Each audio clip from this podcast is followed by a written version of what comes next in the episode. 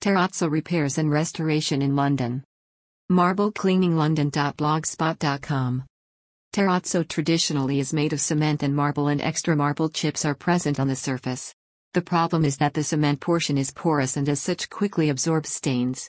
In the modern form, this drawback has been tried to be remedied. Now terrazzo is made with synthetic resins such as urethane or epoxy that is used as a binder in place of cement. As such it does not stain as easily as the traditional terrazzo. Terrazzo is a natural stone and concrete material that looks like a mosaic. It is polished to a high glaze and polyurethane resin is used to seal it.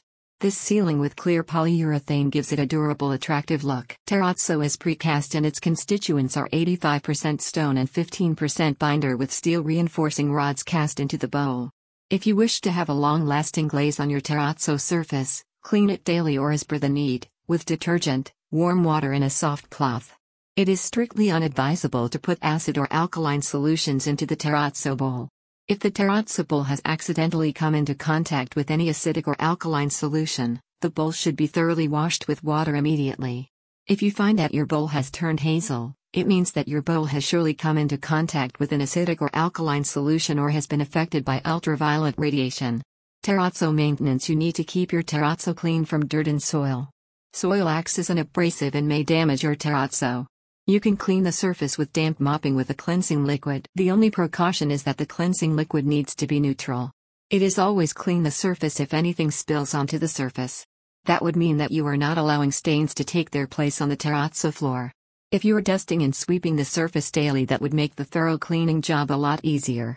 Terrazzo repairs If you find that your terrazzo has become stained, which you are unable to remove with general detergent, or if you find that your bowl has turned hazel, you surely need to repair your terrazzo.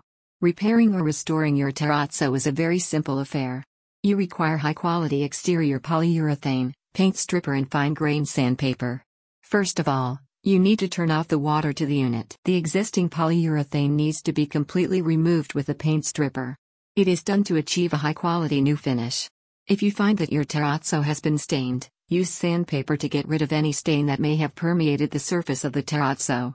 After that bowl needs to be thoroughly dried, otherwise polyurethane will not adhere to the surface well. According to the manufacturer's instructions, apply 2 to 3 coats of polyurethane. If this is not done, you run the risk of water penetrating the surface and doing damage to the terrazzo. After that, polyurethane should be left to dry completely. You will find the duration of time that polyurethane takes to completely dry in the directions provided by the manufacturer. Only when you are sure of the fact that polyurethane has dried thoroughly, then only water should be turned on.